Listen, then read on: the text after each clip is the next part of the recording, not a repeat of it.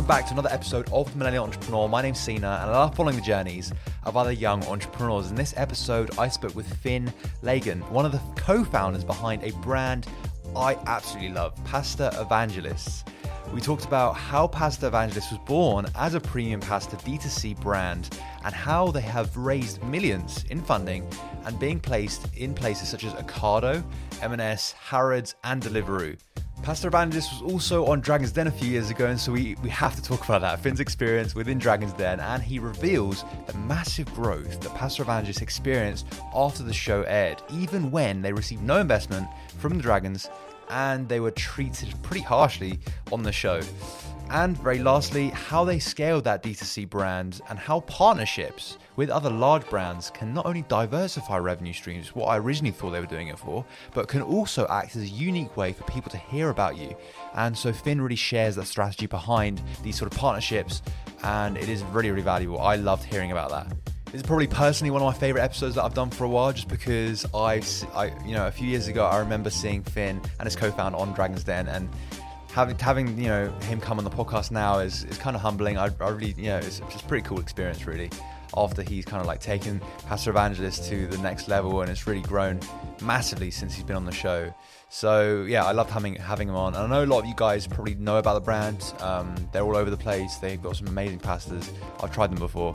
There is no shout out this week because the episode is a little bit long. But if you want to feature in next week's episode in the form of a shout out, please be sure to leave a five star written review on Apple Podcasts. And as a thank you, I'll give a shout out in the next episode at the beginning, just to share the love, just to show you that uh, I do appreciate the comments very, very much.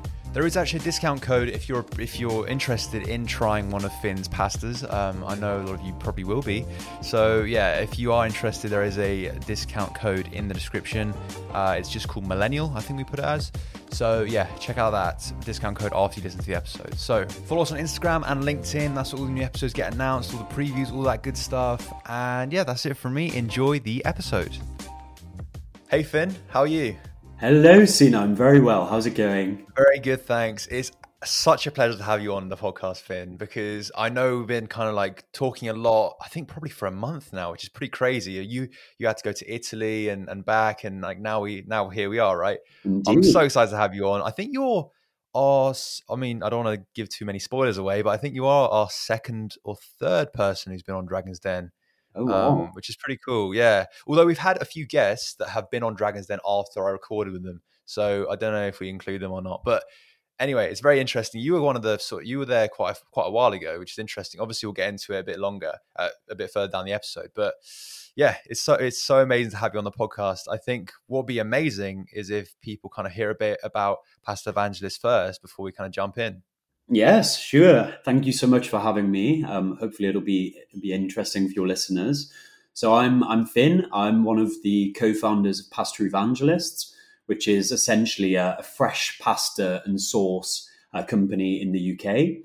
We started out in London in 2016, 2017, selling our sort of first portions of pasta, which uh, at the time were handmade gnocchi with basil pesto which I, am not Italian, you might have guessed, but this is the traditional recipe of my co-founder Alessandro's uh, nonna. She used to make him gnocchi handmade with pesto, so it seemed a very fitting uh, dish for our first customers to have.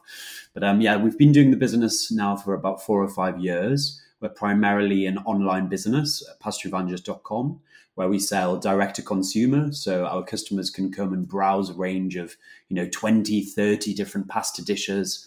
Uh, and get the get the kit basically delivered to their home. So they receive a box with freshly made uh, pasta, you know, a wonderful, really delicious sauce, and you know various garnishes to finish, whether it's you know Parmigiano Reggiano cheese or or you know fresh herbs, whatever it might be.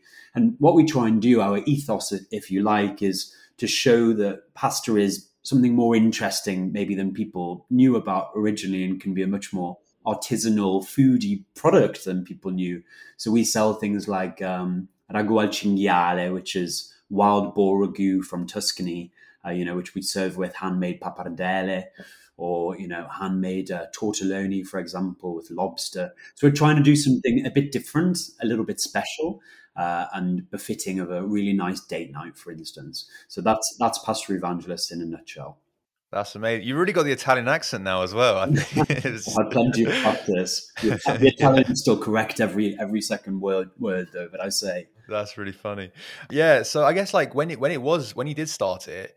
So uh, when you when you said you were selling the gnocchi, I imagine was it was it online at first or was it just kind of handing out to people, market stalls sort of thing? What was it like? It's a bit embarrassing. It was even it was even more basic and rudimentary than that. Actually, we we went well we went through alex went through his phone uh, and basically said to you know 20 friends and family members you are buying uh, you are buying gnocchi with basil pesto tomorrow please transfer me uh, 15 quid in my bank account and we'll drop it off you know so those were those were really the first sales Pasta Evangelists had uh, they were kind of they were kind of uh, forced I don't know if that sounds like the right word but we highly encouraged uh, our customers at first that's crazy. Okay, so then so then you, you dropped off and they probably gave you some very good feedback and you knew that you were onto something, I guess. I know they were your friends, but you probably probably got some good feedback. Yeah, yeah. I mean, to, to give you the raison d'etre where the concept first came from, you know, um, so it was Alex's idea, why I'm mentioning Alessandro here, and he had just finished a, a, a luxury smartphone business. He'd basically been selling you know, diamond encrusted smartphones for up to 300k all across the world, in the Middle East, launch, launch in Harrods, you know, launch in China, the brand, which he'd been doing for 10 years. And, you know, it, it didn't work out. And uh, as a matter of, as it happened, he was at a pasta making masterclass in London with his wife uh, a few weeks later after the business shut down. And, you know, they were making pasta by hand under someone's supervision and tutelage and he kind of went, you know, this is amazing. This is real craftsmanship. This is as much a craft as making a luxury smartphone with diamonds and so on. This is really something done by hand, artisanally, and people aren't aware of that. You know, we were looking at the category and saying, "Wow, you've had the likes of Fever Tree come along." And completely change what tonic water is into something aspirational, premium, interesting, differentiated, glass bottles instead of plastic better tasting. And we thought, wow, pasta has got to be one of the most eaten uh, goods on the planet. Uh, you know, from the USA to Europe to China to Africa, it's really eaten globally. And yet there's been no innovation or premiumization in the way that other categories have seen. So for us, it was a no brainer. And uh, and you know four or five years on we still love doing it and we think this is as true now as, as, then it's very very true like pasta the only way you can kind of access premium pasta is to go to a restaurant right and then but like there's nothing really kind of that can that can you know solve that other than going to a restaurant like you can buy sort of dried pasta and that sort of thing in the supermarket but it doesn't it doesn't solve that you know the, the same thing which is which is really interesting so i guess you guys saw that and saw that there's a gap for a direct consumer business and so I guess like how did you scale it up from I guess like before Dragons Den, I guess, when it was like very much just direct consumer business. How did you scale up from those initial sort of 20 customers buying the gnocchi forcefully to to sort of like before Dragons Den to, you know, making that level of revenue?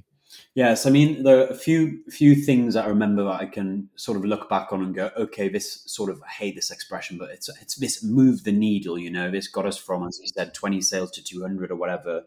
The first one I recall was a partnership we did with a Ginger Pig, which uh, your listeners might know, but it's a very premium butcher, primarily based in London. They have several different um, locations, and we we basically agreed with them to do a special menu of pasta dishes where we purchased their cuts of meat and created a ginger pig inspired limited edition pasta menu as you know ragu made from their pork shoulder for instance and, and all, all that good stuff. And they agreed as part of that to send an email to their customers saying, listen, Pasta Evangelist, the pasta delivery company, have used our cuts this meat. Check it out, see what you think. And we had, you know, we, we had a couple of hundred orders from that, which really, you know, tiny volumes, uh, you know, relative to what we're doing now. But when you you asked about the inception and getting that critical mass, that that can be a critical mass moment. Um, you know, it's tempting to tell you we also raised a seed round of funding in uh, 2017, which allowed us to finally start doing some proper paid marketing and and have proper ads and so on running. But there's lots of small, you know, growth hacking, biz dev kind of things you can be doing before that to get that critical mass. Whether it is those kind of partnerships or bartering, you know, even you know, asking your friends to to really help get the word out. Another, another little thing we did at the beginning was we said uh, no one knows Pasta Evangelist by definition because we have no sales, and therefore, if we want to sell DTC to a country that doesn't know us online, where they can't talk to us and meet us, we need to have some modicum of trust to get those customers in. So we said, okay, why don't we have a few celebrity evangelists? So relatively small celebrities who could come on board at the beginning um, in return for a little bit of equity and help, you know, attach their name to our brand and build some trust. So from day one, for instance, we had uh, Prue Leith from Bake Off and a food writer and, and businesswoman in her own right. We had uh, Giles Coren, who since 1997 has been the Times restaurant critic. And we had William Sitwell, who was then uh, Waitrose magazine editor. So these people gave the brand gravitas. And I always say, you know, if if Sue in Aberdeen happened to come to pastaevangelist.com, she would hopefully see one of those names and say, ah, I know Prue Leith. If she's involved, I want to give it a try. I, am trusting it enough to give it a try. Uh, versus us, just three random guys in London who really no one knows and no one feels any connection to us to want to try. So that that was also part of the, that initial growth um, growth uh, moment.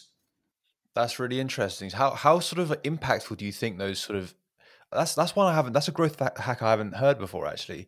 Going to celebrity, oh, all the, the other stuff that you mentioned, partnerships, Facebook ads, obviously all that stuff I've heard of before. But the thing, going to celebrities, offering them some eh, I thought you were going to say influencer marketing, but it's very, very different from that to a certain degree. You're offering them some level of equity, so you can put them on your website. You can put them basically behind the brand to push it even more, which is, you know, that's that's really interesting. How did you kind of do that at the beginning, very briefly? Then we'll then we'll move on.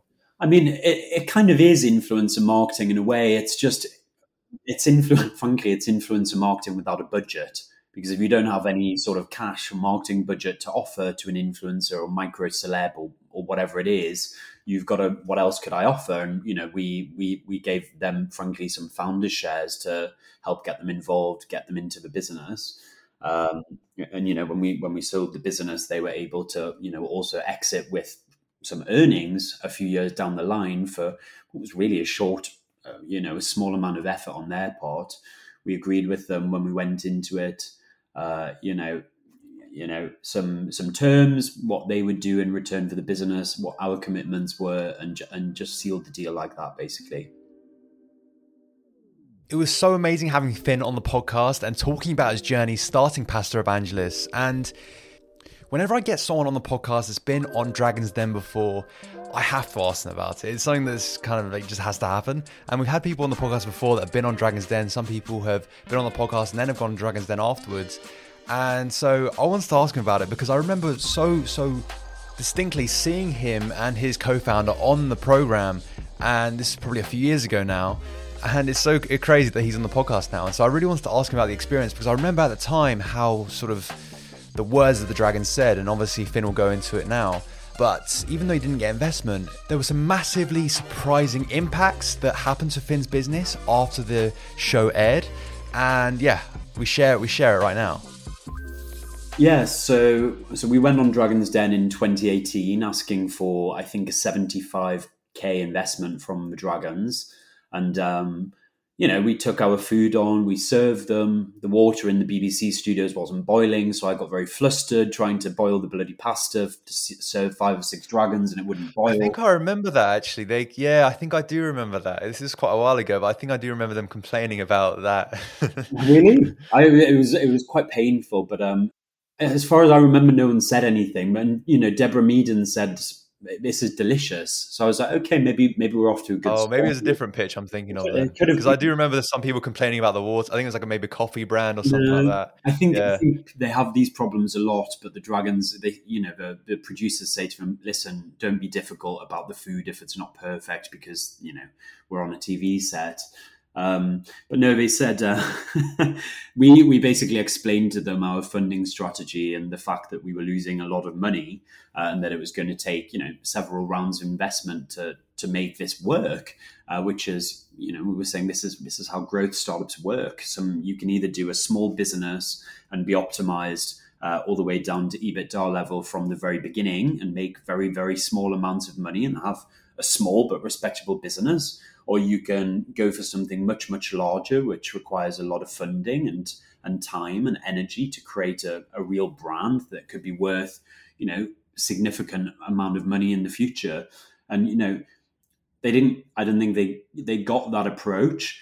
Um, you know, they're not venture capitalists, right? So they're not geared to think in those terms. So to that end, they called, um, they said we were delusional, and they called us um, Pasta La Disaster in front of four million people on on BBC Two at peak time, which was quite funny. And I was conscious as it was being recorded. I was standing there, and they'd said this.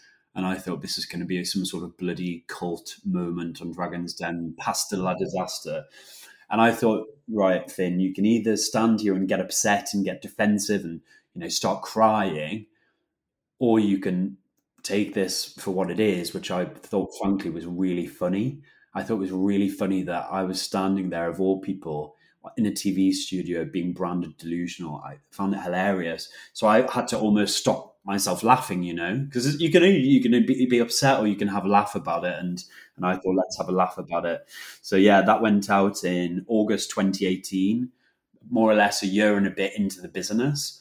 Um, but it was a game changer. So let's talk about, I guess, the the growth before Dragons Den. So what were kind of like, I guess, rough sort of numbers, customers, users, all that sort of feedback? What was it kind of looking like before? Pushing my memory now, a few years back, I guess we were doing in late when Dragons Den aired in August 2018. We were maybe doing like 50k a month of revenues, maybe a little bit less actually. I mean, when Dragon's Den aired, the business trebled, lit- literally trebled. Wow. Um, from that That's area. really interesting. Yeah. That's really really interesting, and and especially because you didn't get investment, they were they were frankly quite harsh to you, and they they, they called you guys names as you mentioned. That didn't matter. It seems like when it came to your like bottom line, it didn't matter at all. I mean, the truth is, if you're doing a startup, you have to be prepared to crawl through the mud one way or another. Sometimes it's literal, and you're running around like, as we say in Newcastle, a blue-arsed fly.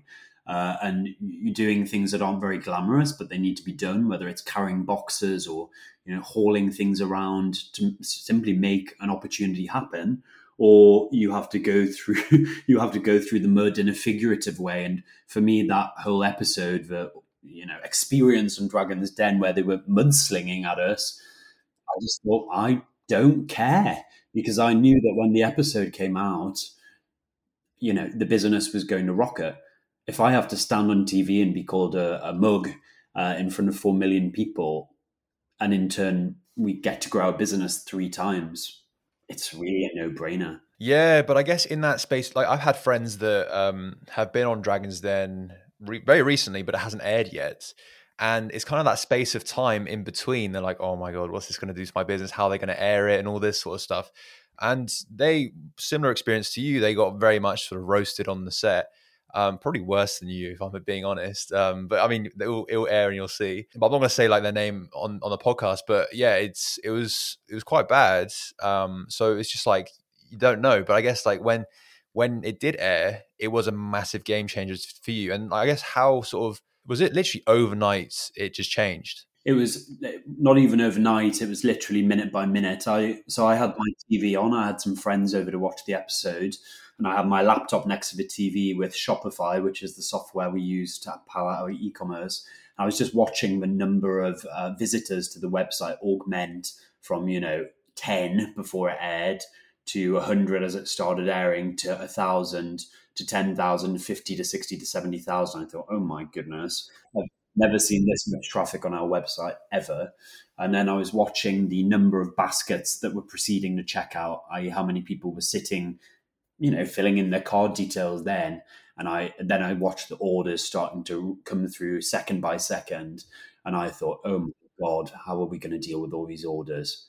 I, am going to be up for the next three days without a minute's sleep. But it's welcome. And, and that's what I mean about startups. You've, you've just got to, when you have an opportunity like that, you need to grab it by the horns. It doesn't matter if you're going to be working for three days on the trot because these things are transformative for your business. So if you put that effort in for a three day ordeal, you know that you're going to save months and months of time and expenditure in the subsequent three months. You know, if you can just push yourself to give give absolutely all of yourself to a short burst of energy, you can actually save in the long term uh, a lot and that's what Dragon's Den was for us. That's great. So overall, really positive experience for you, even though you got kind of roasted in the den. I I, I loved it. I mean, how many people get to can say they went and did Dragon's Den? I I loved it. Yeah, yeah. Happy, and it was great for the business. So after Dragon's Den, you were still you were still D 2 C brand primarily, right?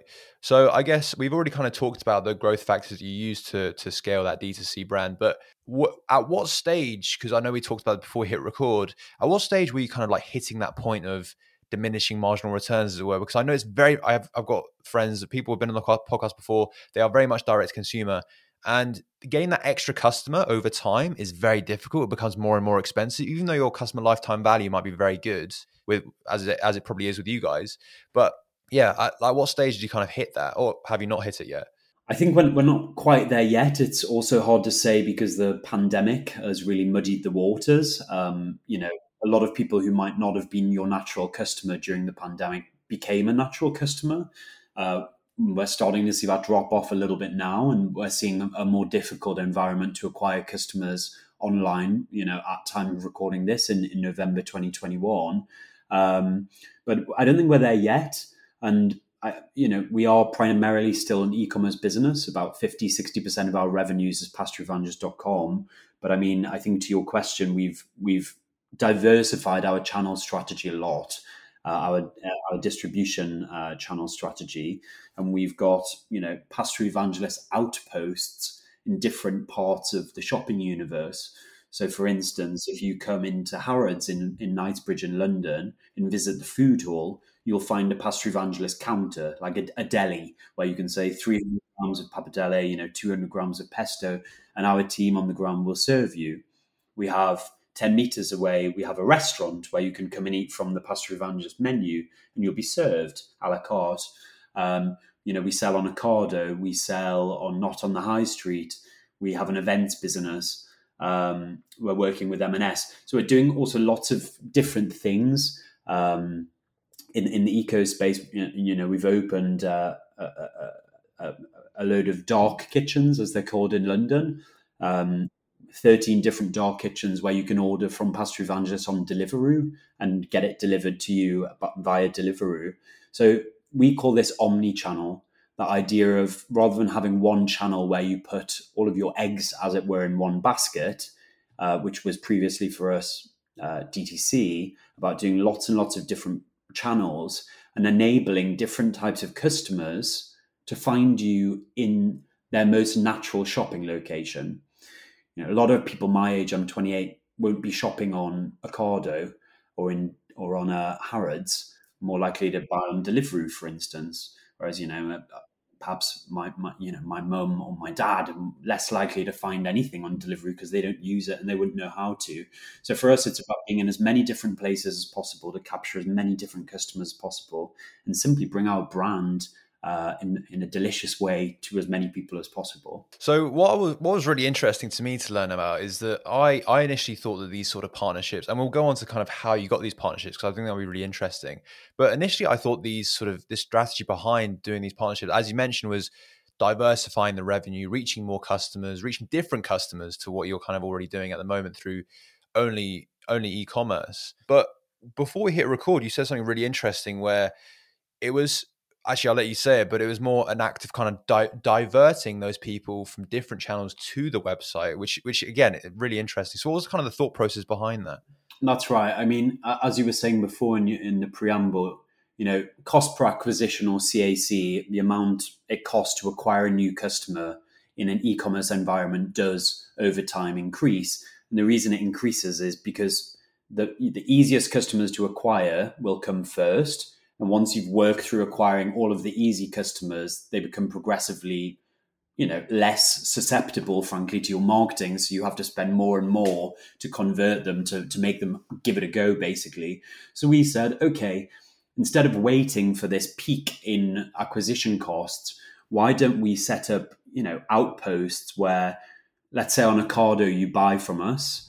When you get your Ocado delivery, the box has a little flyer in it and it says, "Hey, why don't you come and check out pastaevangelist.com where we have a wider range, lots of selection, and buy from us directly there. So it was about enabling people to find us in these ancillary channels, these outposts, whether Deliveroo, Ocado, Harrods, but ultimately to try and guide them back to pastaevangelist.com, which is the center of our of our um, omni-channel universe, and get them to subscribe with us and hang around with us and enjoy our content and learn about past because uh, that is really the center of our brand, our website. So, was the thought process with diverting them to the website more more so that you can kind of control that consumer customer journey, and also the likelihood of you converting them, like expanding that customer lifetime value, is, is a lot higher once you kind of own that relationship rather than letting kind of like M&S or whoever Ocado owning that relationship with the customer? That, that's right. I mean, it's a really good question. This is this is one of the key things about e-commerce that, that we love and why I love e-commerce.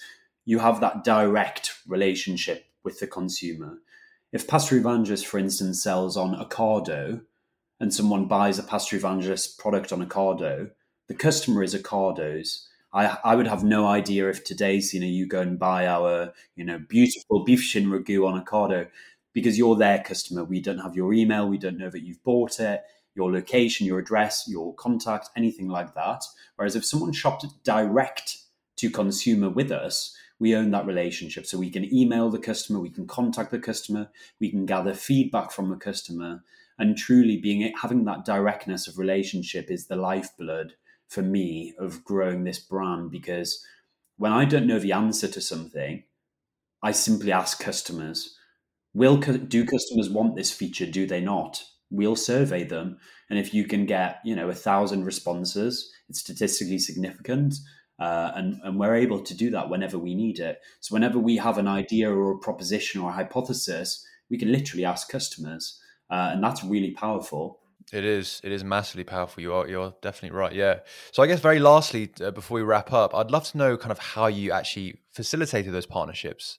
Um, I think the Harrods one I probably know the answer to because if your previous co if your co-founder previously was involved with Harrods, that probably makes sense. Whereas the other sort of partnerships, how do they kind of come come about? Alex did used to sell his phone in Harrods, but it was a completely different part of the Harrods Harrods world, which is huge. Believe it or not, the Harrods arrangement actually came about uh, in 2018, I was sitting doing customer service on the live chat because someone had to do it at the time, and it was, and it was me.